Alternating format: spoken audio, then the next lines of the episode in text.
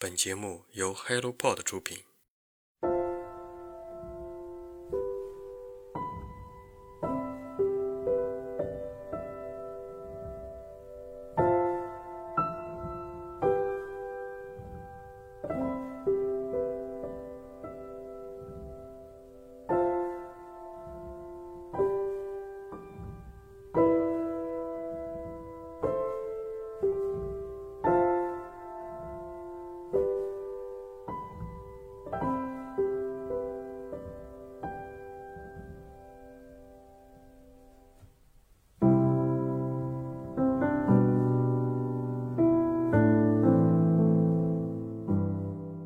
秋天在你的眼里会是什么颜色的呢？黄色、橙色，还是金黄色？你看，我举出的这三种颜色都是一种色系，所以在我的眼里，秋天就是饱满的金黄色。人们常说秋天是丰收的季节，是因为人们在秋天和夏天辛苦劳作。早出晚归，日日夜夜施肥浇水，而秋天便是检验自己努力奋斗的时刻。距离二零二三年十二月三十一日还有不到七十天，你今年立下的 flag，你还记得吗？已经实现了吗？换句话说，如果你还有未完成的任务，你也只有这将近七十天的时间来补救了。昨天我打开为之笔记，找到今年一月份写下的日记，我发现那时给自己立下的是读完二百五十本书的目标。嗯，我闭眼想了一会儿，距离这个目标好像还有一段距离。那么，就让我再努努力。尽快实现这个目标吧。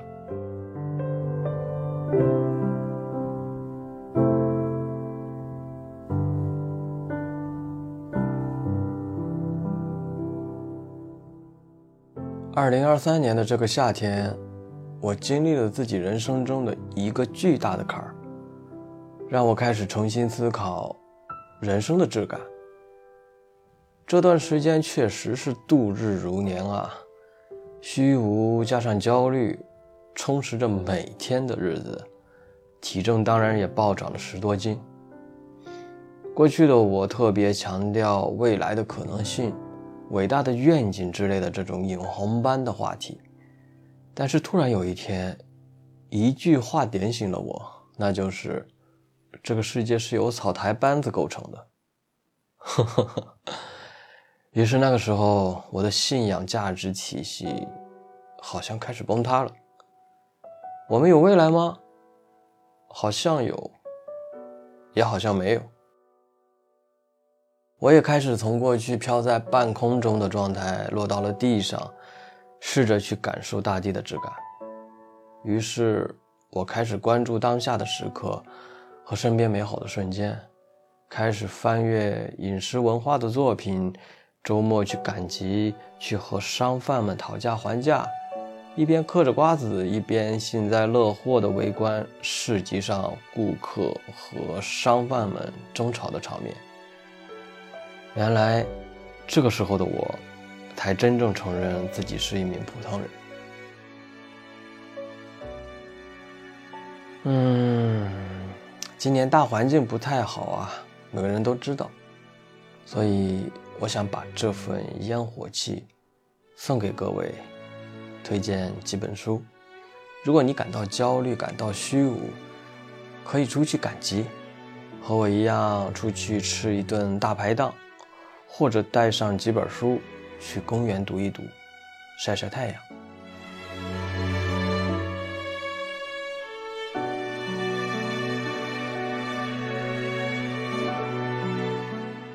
《粤菜记》是我这几天在通勤路上一直读的作品。作为一名土生土长的山东人，对于南方的风土人情我是知之甚少，所以每当读到一些我从不认识的美食章节的时候，总是让我抓耳挠腮。为什么会抓耳挠腮呢？因为我想现在立刻马上就去尝一尝书中提到的美食！但是当我点开美团的时候，我发现我家周围好像没有这样的餐饮店啊。这段时间早晨通勤读这本书的时候，每次下地铁去吃早餐，我都是吃的非常的饱，因为我其实是一边咽着口水一边在读这本书啊。这本书里描写的菜式有超过三百种诶，不仅包括广府菜、潮州菜、客家菜，还有包括新派的粤菜，真的是一部纪录片式的粤菜散文。如果你喜欢看《舌尖上的中国》，喜欢品读那种平淡但是充实的生活的话，我五星推荐这本书啊。接下来介绍另一本书，叫做《江南烟火》。这是我九月份一口气读完的作品。上一期的节目里，我也专门推荐了这本书。这本书里列举了将近五十种江南地区的食物，我记得有一半的名词都是我不认识的，甚至有些词汇的发音我现在都拿不准。所以，当我在读这本书的时候，我就希望，今后饮食文化类的作品最好把食物的名词都标上读音。如果预算充足的话。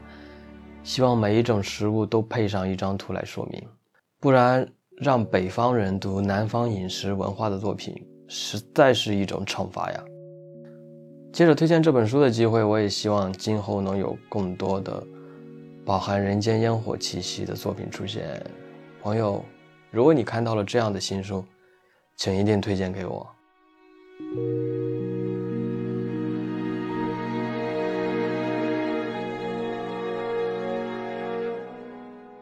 《燕食记》可以说是我近期读饮食文化作品的契机吧。感谢葛亮老师，也感谢推荐这本书的清河。好像从去年开始，我就一直听到葛亮老师的大名，但一直没有尝试去读他的作品。直到今年四月份，我听了清河在晨间书室里推荐这本书的节目的时候，发现我是绝对不能错过这本书。于是。我进入了葛亮老师创作的文学世界里，已经出不来了。起初我抗拒读这本书的原因之一，就是发现这本书好像太厚了。但是等到快读完这本书的时候，我却为这本书只有区区的四十二万字而难受。还有啊，书中有两处场景，我当时读得泪流满面。以后有机会我再具体说吧。今后。葛亮也是我重点关注的作家了。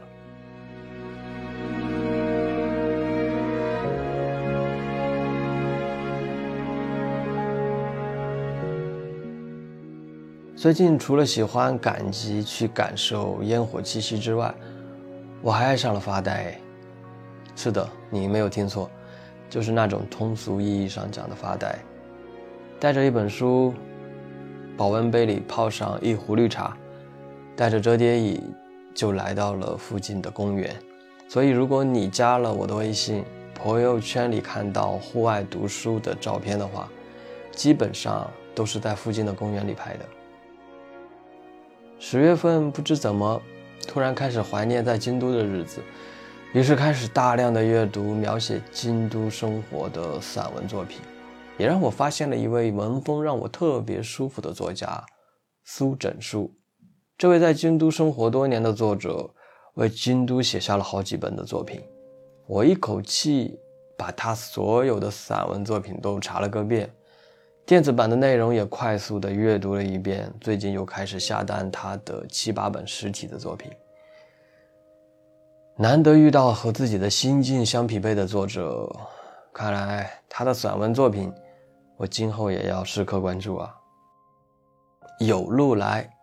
是苏枕书早期的作品，二零二二年的时候再版了一次。这次的封面是绿色的磨砂的质感，无论是从视觉还是触觉，都给人一种非常舒服的味道。写下这段文字的三个小时之前，我正在公园里阅读这本书。在我读到这本书五分之一的时候，突然从作者的文字里嗅到了沁山体的味道。沁山体，这是我私下给庆山的文笔起的昵称。庆山的散文简单而富有禅意，脱俗却融入红尘。前两年我深陷在庆山的散文中，无法自拔，就像着了魔一样，仿佛一位基督徒反复诵读圣经一般啊。而现在拜读苏枕书的散文时，也开始有了这样的征兆。对了，庆山还有一个笔名，过去叫做安妮宝贝。说完苏枕书，就不得不提库索了。关于京都的回忆，早在两三年前，便从他的作品中细腻地感受到了。他为京都的居酒屋写过书，也为京都的咖啡店写过书，而这次。我想推荐他几年前出版的《自在京都》这本书。相比于苏枕书的文字，库索的表达或许更加的接地气吧。简单来说，苏枕书的字里行间里有一点点掉书袋的味道，时不时就会遇到不认识的书名和人名，或者是专有名词啊。当然，他毕竟是一位学者，我也能理解嘛。而库索呢？他出版的这几本描写京都的作品，我通读下来没有任何的停顿感，让你以最平淡的方式感受京都的柴米油盐酱醋茶。在读他们两位作品的时候，我发现原来我喜欢的这两位作者在京都便是好朋友了。他们经常约着一起喝酒聚餐，一起感受京都的魅力。果然，相同的志趣。会吸引彼此，无论是作者，还是作为读者。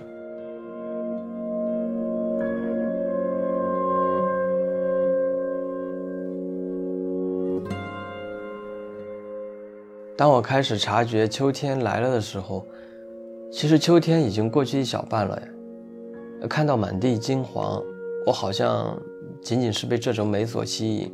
所谓的丰收，所谓的饱满。等到一阵秋风从地面划过，头上的落叶哗啦啦落下的时候，我感受到了一种凋落之美。突然想起2014年4月在日本和研究室的教授同学们一起赏樱花的那个下午，我清楚的记得，当时教授问我们：“樱花在什么时候最美？”我们说满开的时候，他摇摇头说：“樱花在凋落的那一刻。”最美。